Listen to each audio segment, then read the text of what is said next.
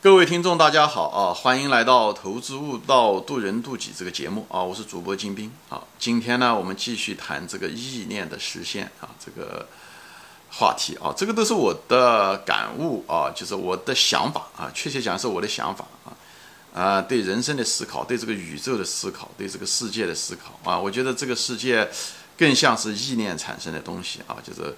无论是现在的科学的发现啊，没办法直接证明，因为我们毕竟是个被创造者。就像如果我们在这个实验室中创造了这个小蚂蚁，这个小蚂蚁很难知道我们怎么想，但是不代表那个小蚂蚁不知道它自己是被创造出来的啊。如果这个小蚂蚁经过一定的认知进化也好，哎，通过各种的线索，它很可能会知道它有可能真的是被创造出来的。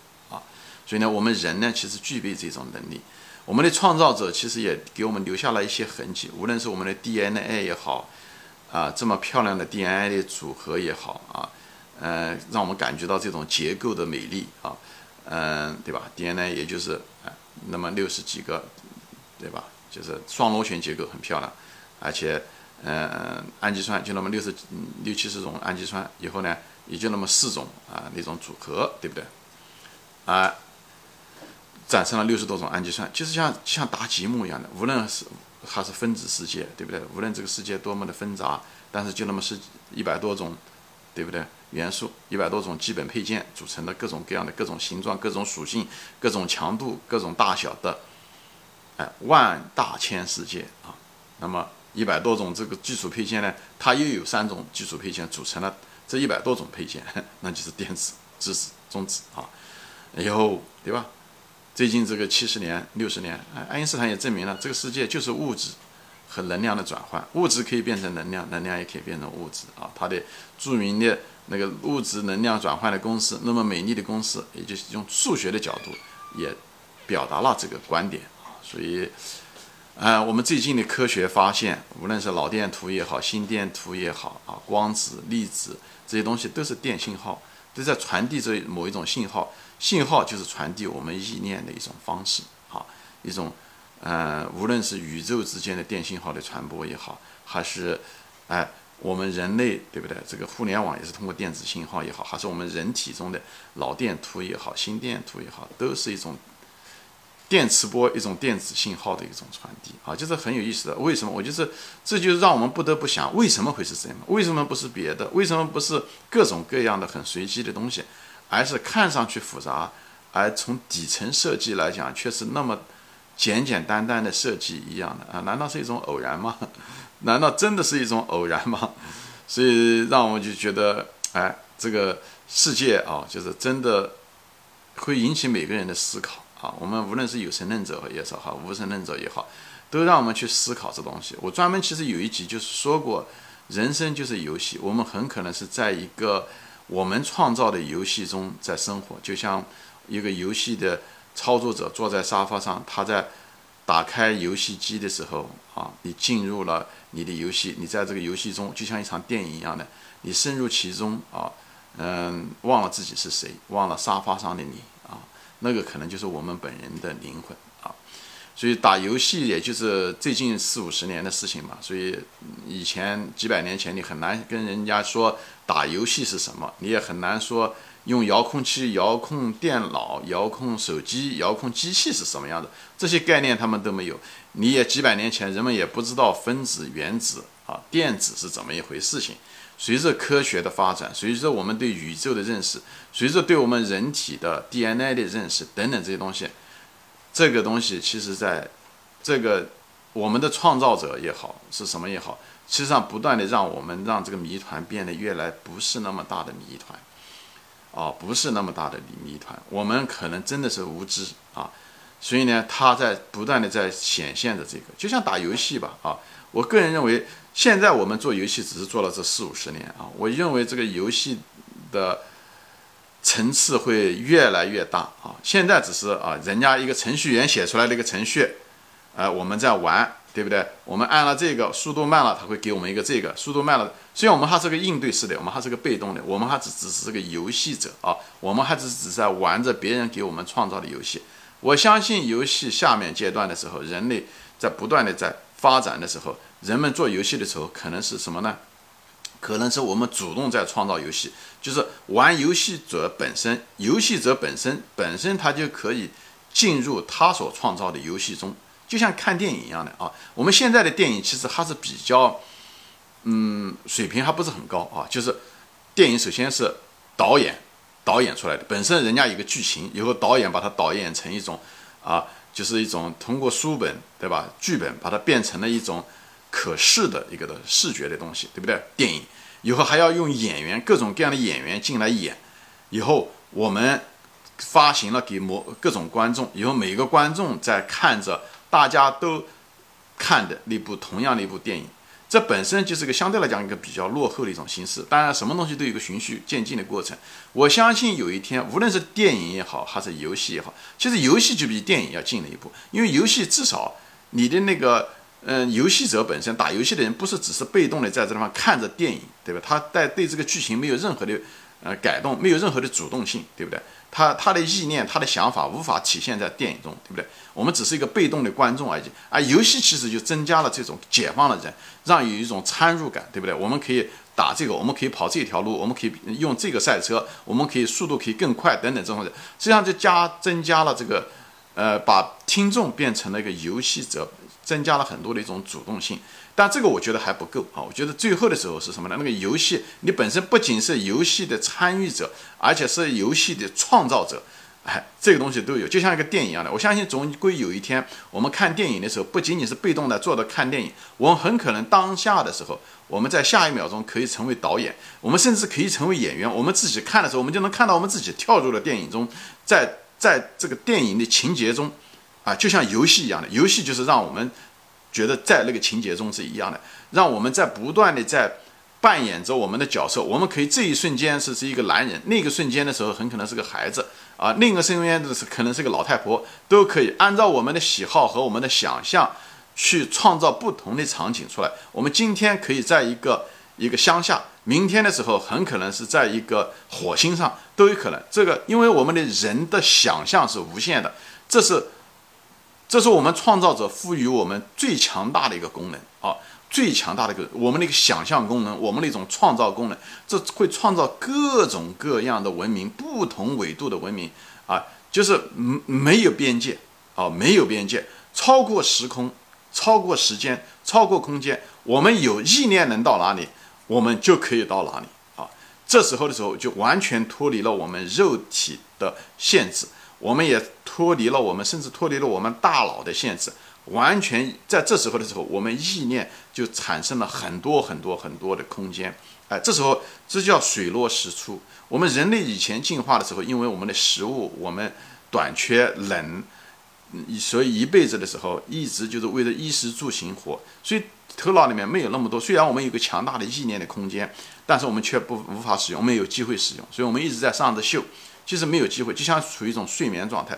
当我们现在物质很丰富了，大家其实没有多少人，对不对？为了呃温饱，这时候的时候，我们的意念才开始出来。我们这个，我们再不用问我们的肉体的东西来担心的时候，困扰的时候，这就水落石出。我们这时候就开始解放啊！我们就像那个爬在地上的那个虫宝宝，这时候我们开始脱离了我们的。躯壳，我们会变成一个漂亮的蝴蝶，因为那个蝴蝶的翅膀其实一直在我们身体中，只是被隐藏了，只是被压制住了。因为当时的条件不允许。我们感谢我们的这个发达的文明社会，让我们脱离了，逐渐的脱离了衣食住行的困扰啊！我们可以有大量的时间，让我们真正强大的意念爆发出来啊！我相信终有有一天。啊，我们每个人都可以进入游戏中，我们是本身就是那个程序员，可以创造这个程序，我们也可以加入中。所以这就是为什么我觉得我们每个人其实真的从另外一个世界来的。我们知道自由的可贵啊，不管我们是无论是坐在办公室里面的九九呃，对吧？九九六也好，还是什么样一个农民被困在土地上。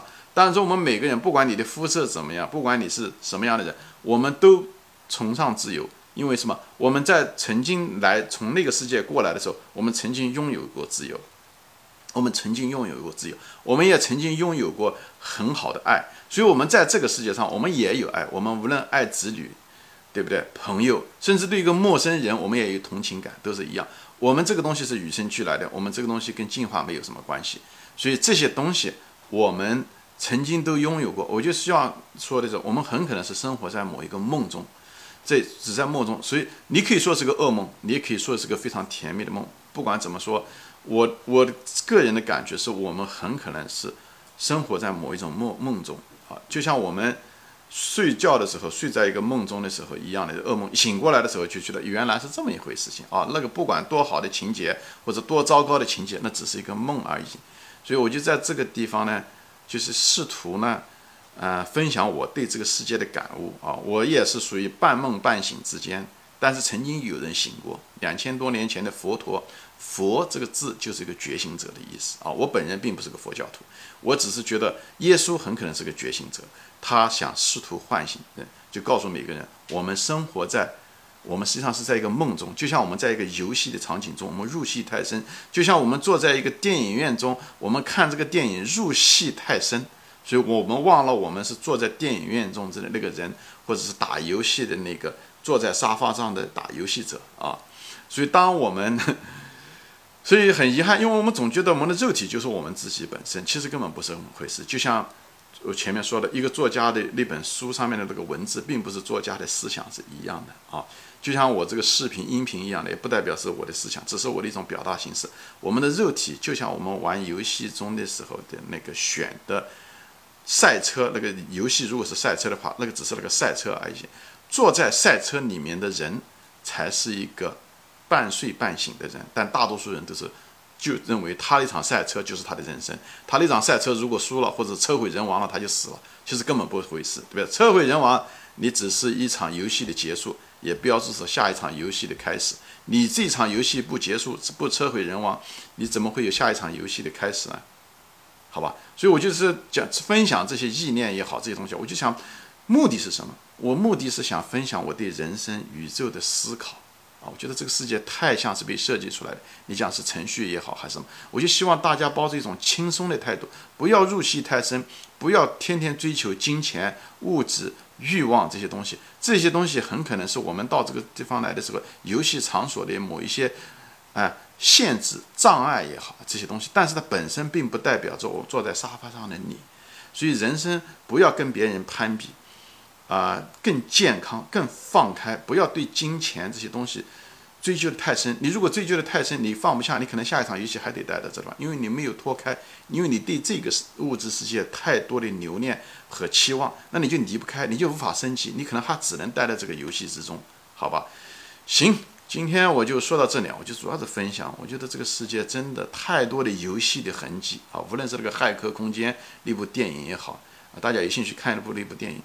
而且有太多的设计的成分，无论是对吧，分子也好，哎，原子也好，这些夸克、这些超弦、这些量子的缠绕，大家有兴趣可以看看量子缠绕，也是一样的。量子缠绕没有任何的记忆，为什么它在小小的那个量子竟然有一种逻辑和行为上的一种确定性？它哪来的这些东西啊？既没有通讯功能，又没有储存功能。它哪来的那种行为和确定性的功能？你告诉我，它从哪来？所以这个量子缠绕也就最近这五年发生的事情。所以科感谢科学家，感谢科学的发现，特别是量子物理的发现。所以现在很多量子物理学家现在就就是更走向了宗教。以前科学的发展就是人们为了发现上帝为什么怎么样创造这个世界的，以后。经历了这个过程，就像一个青少年一样的经历这个过程，我们开始怀疑上帝，觉得哎，这个物理这个世界很有规律。现在科学发展到这种程度的时候，发现太多的东西我们不知道，太多的东西更像是被设计出来的。所以我特别想用这个节目跟大家分享，我作为一个呃科学上面嘛，我一些基本的素质的科学的，我们抱着一种谦卑的态度来理解这个世界，来理解你。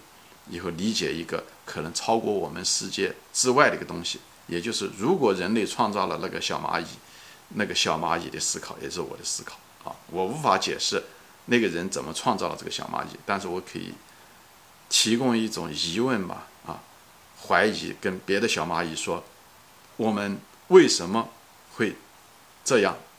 我们好像更像是被设计出来和创造出来。这是我的感悟，这是我的想法，不一定对啊。很多情况会被打脸，特别是对无神论者打脸。我就说，大家把那些大家之前的观点先暂时放下，我提出来的这些问题，值不值得大家去思考？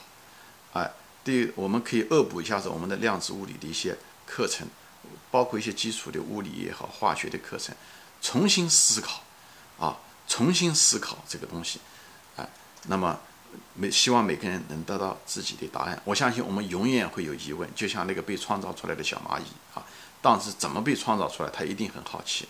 一个对自己不从哪里来不感兴趣的人，他去哪里，他就更不清楚。所以不要稀里糊涂的，我们是稀里糊涂的生到这个世界，但是我们不能稀里糊涂的活，也不能够稀里糊涂的死。这就是我们来此生的目的，好吧？不要把太多的时间。